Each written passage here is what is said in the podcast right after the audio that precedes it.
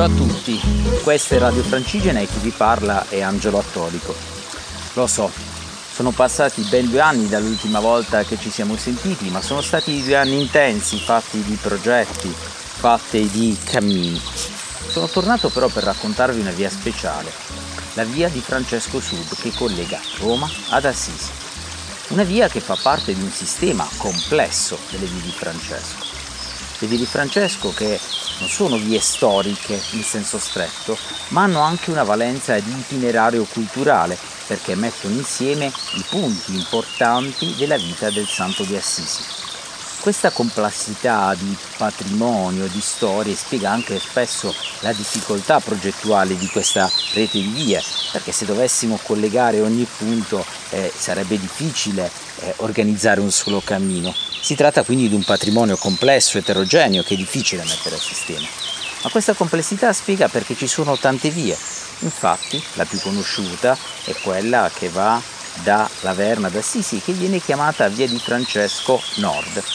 Ma sempre a nord c'è un altro cammino importante con il tema francescano, il cosiddetto cammino di Assisi, ideato da Pippi, che passa, parte da più a nord dall'Emilia Romagna, da Dovadola, e che passando appunto dalla Verna arriva sempre nella città del Santo.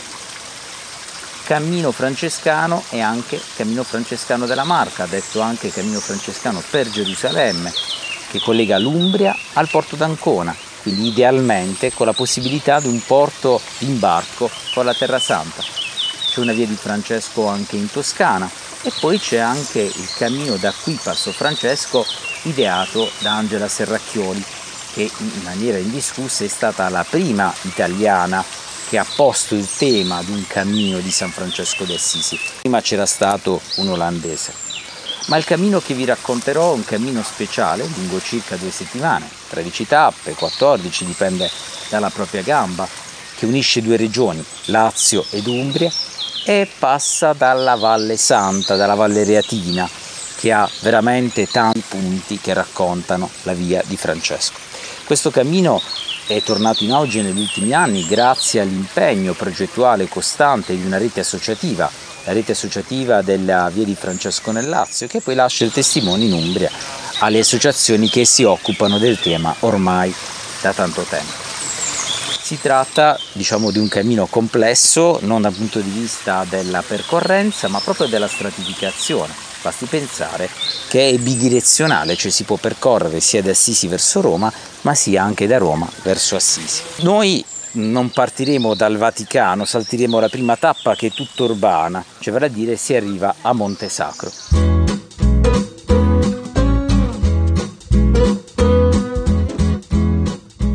Eccoci di nuovo insieme, Angelo Attolico, Radio Francigena, via di Francesco Sud.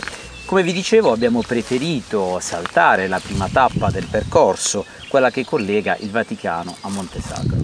Questo perché si trattava di una tappa completamente urbana che per quanto potesse avere ovviamente tanti monumenti da vedere si poteva anche visitare in una giornata eh, turistica a Roma. Quindi abbiamo preferito partire da Monte Sacro che è un luogo molto particolare sia dal punto di vista storico che della contemporaneità.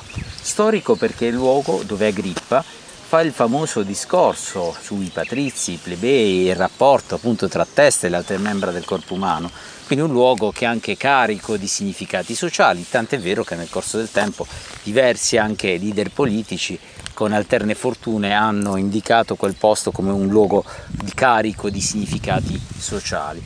Adesso Monte Sacro è un quartiere particolarmente trendy di Roma dove ci sono locali all'aperto, dove è possibile anche eh, apprezzare la parte buona appunto di questa città. Ma soprattutto uscendo da Montesacro, dove è possibile in piazza Sempione timbrare la propria credenziale nella chiesa, che è questa grande scalinata, poi si esce da Roma e si esce da Roma attraverso un primo tratto urbano eh, che è quello appunto del terzo municipio, che è un municipio molto grande che può contare addirittura eh, più di 300.000 persone. Si passa, si lambisce anche quello che poi è il quartiere del Tufello ed è un quartiere che ha anch'esso eh, una, un forte radicamento diciamo, nella cultura eh, progressista e questo lo si vede anche da alcuni eh, murales che ci sono attraversando la strada. Da qui poi si arriva in una riserva naturale istituita nel 1997 che è quella della Marcigliana. Credo che sia, insieme al Parco della Pettica che afferisce alla via Francigena del Sud, forse una delle uscite della città più belle d'Italia perché in questa riserva si può cogliere quello che probabilmente era la natura di Roma prima dell'urbanizzazione. Questi, questi grandi campi, ci sono addirittura pecore tra gli ulivi e tutto è un'oasi di pace, c'è acqua, il rumore dell'acqua che avete potuto apprezzare nel mio primo intervento, si incontrano addirittura delle fonti camminando e l'attraversamento di tutta quest'area della Marcigliana è particolarmente piacevole, in particolar modo in questo periodo proprio a limitare tra la primavera e l'estate dove è possibile apprezzare tutti questi campi fioriti. Si possono incontrare sulla strada ciclisti oppure persone che ehm, apprezzano particolarmente la natura. Tutto il percorso è ben segnato, ci sono le classiche fascette gialle e blu ma c'è anche il Tau che indica poi tutte le vie di Francesco. L'arrivo è previsto appunto a Monterotondo, si, trappa, si tratta di una tappa abbastanza agevole, siamo sotto comunque i 20 km e non ci sono particolari rilievi. Quindi il consiglio è quello, dopo una, una lauta colazione a Roma, di eh, prendersela comoda e di godersi tutta la riserva. A dopo.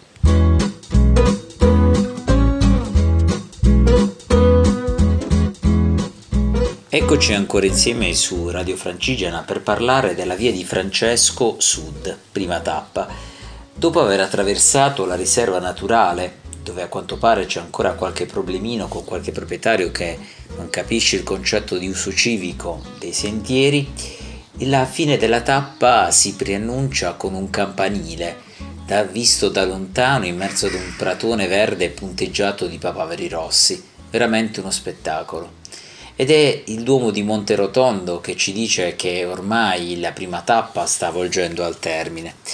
Ma non eh, potrei terminare questa prima puntata senza aver detto che ad avermi accompagnato in questa prima giornata di cammino è stato Andrea Morbidelli della rete associativa Via di Francesco nel Lazio, il quale mi ha spiegato tutto, tutti i passaggi, tutte anche le difficoltà che insomma chi costruisce i cammini ben conosce della realizzazione di questa via che sono sicuro che avrà un successo importante insomma nei prossimi anni.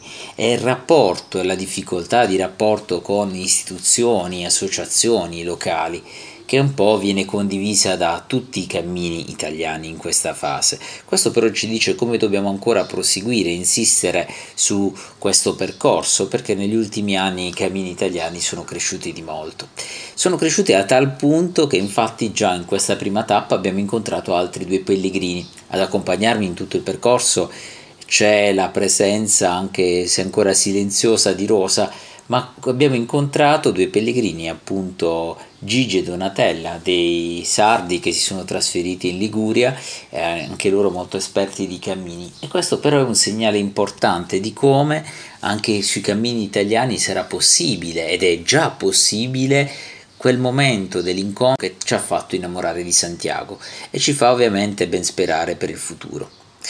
Eh, oggi dormiremo in un'accoglienza appunto religiosa dei Cappuccini e anche questo ci dice che la rete anche delle accoglienze povere sta crescendo e quindi ci, questo cammino Fre- della via di Francesco Sud si preannuncia quanto più affascinante e bello possibile.